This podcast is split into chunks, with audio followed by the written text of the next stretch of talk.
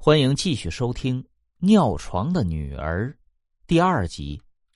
有一天，父亲做好了饭菜后，又出去喝酒了。小莲没心思吃饭，于是就把父亲给他做的饭菜倒给狗吃。他不知道父亲什么时候回来的，但是就凭着满身的酒气，就知道他一定是喝到了天亮。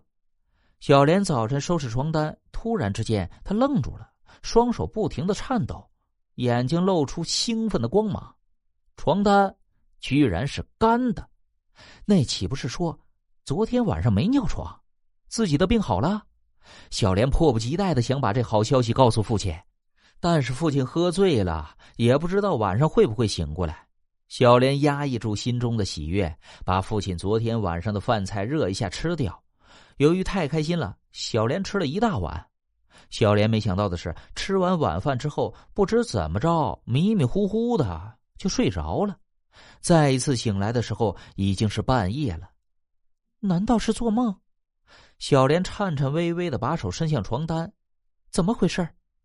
难道自己刚才真是做梦？不可能！如果不是做梦，那么唯一的解释……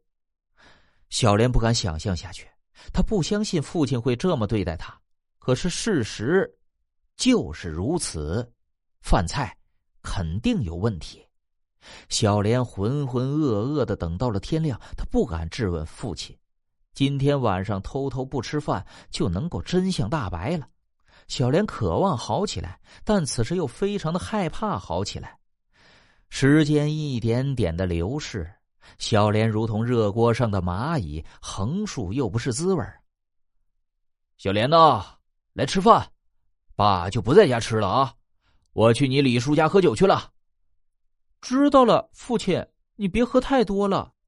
小莲说完这话，就听到父亲出门的声音。小莲没有吃饭，而是把饭给倒了。做完这些以后，小莲和往常一样去睡觉，不过这一次是假睡。过了好久，就当小莲坚持不住，即将睡着的时候，父亲回来了。父亲看了一眼小莲，转过身去厨房。再次回来，手里却多了一个东西，不是别的，就是水。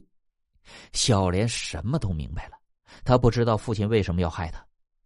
这个时候，父亲喃喃的自语说道：“阿秋，你别怪我，你命苦，就让小莲一辈子和我相依为命就好了。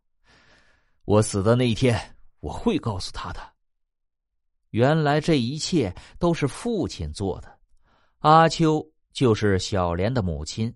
其实小莲不知道的是，她外婆也是死于难产，以及她的太婆婆。现在马上轮到小莲，她父亲不敢赌，他不想让小莲重蹈覆辙，和他的母亲及外婆一样。小莲尿床这个事情就是他父亲做的，传出去也是故意为之的，目的就是为了不让小莲嫁人。父爱如山，小莲不怪他。不管这件事情多么离谱，不管这样的爱多么自私，但是至少也是父爱，不是吗？